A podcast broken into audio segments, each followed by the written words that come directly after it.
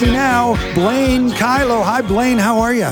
Martin, I am so excited because Yeah. it's uh, it's almost halfway to the end of the year, halfway, a little more than halfway through the month to Christmas time. Yes, yes, Christmas, Christmas, and and we've been talking about Apple computers because there's a Apple One that's going uh, up for auction, and the bidding ends tomorrow, and it's probably going to sell for about seven hundred fifty thousand dollars, and it's got a lot of people excited about things like ColecoVision and Intellivision, and that always reminds me of Christmas. All these little, you know, these these old video games, and I'm guessing if you hear those names like ColecoVision, uh, what gets you excited when you think about Christmas and you think about those kind of old, cool video games?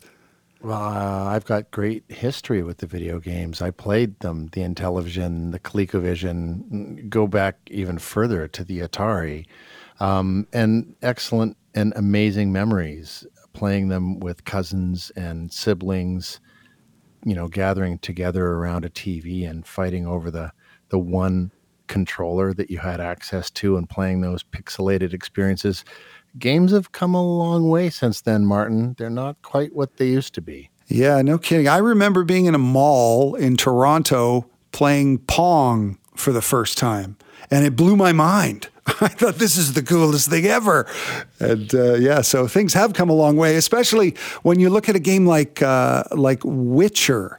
The the new now explain this game because uh, there's like a new addition to it and it's absolutely free, right? So people who have bought uh, Witcher three, uh, it's like getting a whole new game for free, right? Yeah, this is the thing because the technology is changing so rapidly. It's giving developers and publishers an opportunity to kind of update older games to make them look better and then give us excuses to spend money on the games that we've already spent money on. Um, and The Witcher 3 Wild Hunt is the latest. This is from CD Projekt Red, based on the novel series of the same name. Some people might be more familiar with the Netflix series that stars Henry Cavill as the titular Witcher, Geralt. Um, and so what's happened is the original game was released in 2015. It still remains one of the best role playing video game adventure games that you can get. But now it's got this visual upgrade and it looks absolutely stunning. So the and and you're right, anybody who already owns The Witcher 3 Wild Hunt on an older system can get an the next gen update for free. If you don't have the game already, this is your excuse because you can get the complete edition, which is designed and mastered for PS5 and the Xbox Series X and S, the new consoles. And it's not just a visual update. You also get some downloadable content and um, some additional things that have brought been brought in for the complete edition. So a really good excuse to replay this game if you've already enjoyed it when it was released in 2015, or to try it if you haven't played a Witcher game yet, because it's the best in the series that you can get. So an excellent Christmas gift. It absolutely is. Yep. And especially if you're getting yourself a Christmas gift. Right. Of course, because that's very important. Um, so is is uh, Witcher three like the top game for Christmas? What's the the big biggest game this Christmas season? Well, it depends on the flavor of your experience. And I would say that some of the games that were recognized in the Game Awards last week might be bigger. So, The Witcher is a really good role playing game experience. But Elden Ring, which was a big winner in the Game Awards last week, uh, it was released earlier this year, but also a really fantastic role playing game, a little more modern, a very different kind of experience. It's from From Software, and it's a little more intense um, and a, a very epic story. And if you're looking for an adventure game, well, God of War Ragnarok for all of the adults out there, that's going to be the best game for Christmas. Uh, also got a whole bunch of awards at the Game Awards last week, including Best Actor for Christopher Judge, who some people might know as Teal'c from the the um, wow, I can't even remember the name of the series now. It's just jumped right out of my head. Um, Can't help you. it's going to come back to me. But Christopher Judge has found new life as Kratos, the god of war. And the new game Ragnarok picked up a whole bunch of awards, including one for him for Best Actor. Those are two really good games for the adults. Mm-hmm. But Nintendo's got some good games too. Also uh, recognized in the Game Awards, the best family game is Kirby and the Forgotten Land, which is an amazing platforming experience. The best multiplayer game was Splatoon 3, which is a super fun little multiplayer shooter designed for kids. You're not shooting guns, you're shooting paint pellets and trying to cover the ground with different colors of paint.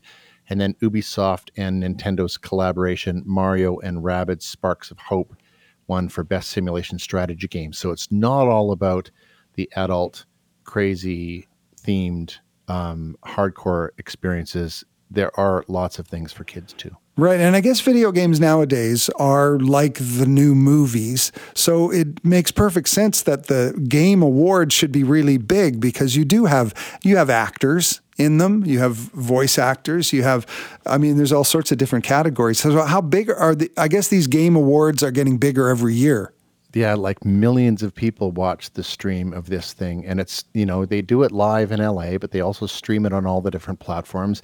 And you're not wrong. Big actors are stepping into these roles.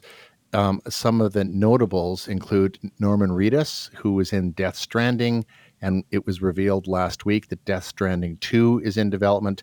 Idris Elba is now appearing in the downloadable content expansion for Cyberpunk 2077 alongside Keanu Reeves. So there are some big name actors that are finding their way to video game acting.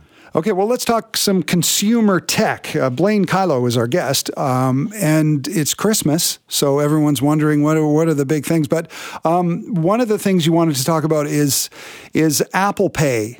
Um, because every time I just got a new phone and uh, I don't use Apple Pay, but I'm being worn down. They keep asking me, so I think I'm going to start. Well, here's a reason why you're going to want to consider it because, and this works in both Apple Pay and Google Play. Um, I discovered I I'm about to go on vacation, taking off for a couple weeks, going to Florida with the family. Last week, I found a suspicious transaction on my credit card. And so I had to cancel that card because there was a fraud on it. A week before we leave for holidays, I now have to get a replacement card.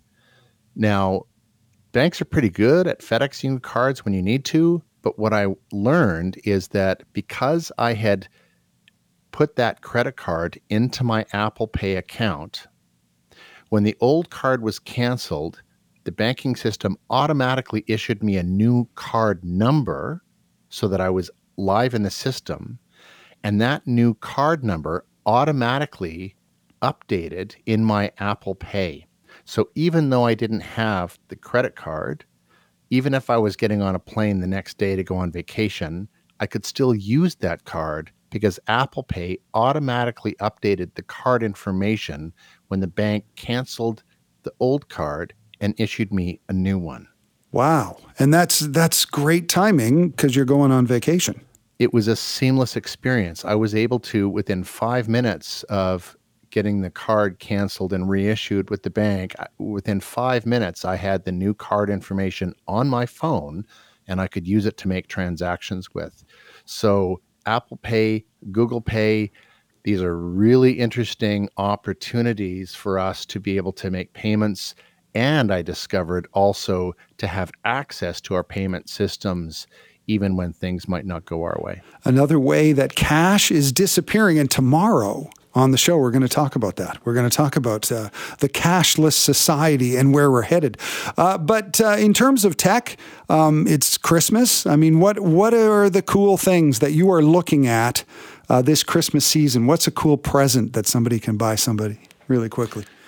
Well, I would say always look to subscriptions because that's something that you can give to somebody that gives them a wealth of opportunity and it gives them something that anybody can have. So, whether it's Netflix or the Xbox Game Pass, any of those subscriptions um, provide lots of entertainment value to anybody. That is a great idea. My son, for my birthday, bought me uh, a gift subscription, a bunch of months for the Criterion Channel. Which oh, is that's a good choice. Yeah, and it's it's it's one of those things you wouldn't necessarily buy for yourself, but the Criterion Channel shows a lot of old movies, and uh, I am totally hooked. So uh, Yeah. that's a that's a good idea for a gift. It's a great it's a great idea. I think that Criterion is a good one. Shudder is another one. Some of these online video streaming services that provide really exclusive sort of niche um, experiences uh, are, are really good options. hmm And uh, what do you want for Christmas? Um, I want two weeks in the Florida sunshine playing with my kids, and that's what I get as of tomorrow morning. Well, I, I wish you the best and good luck with your with your new credit card.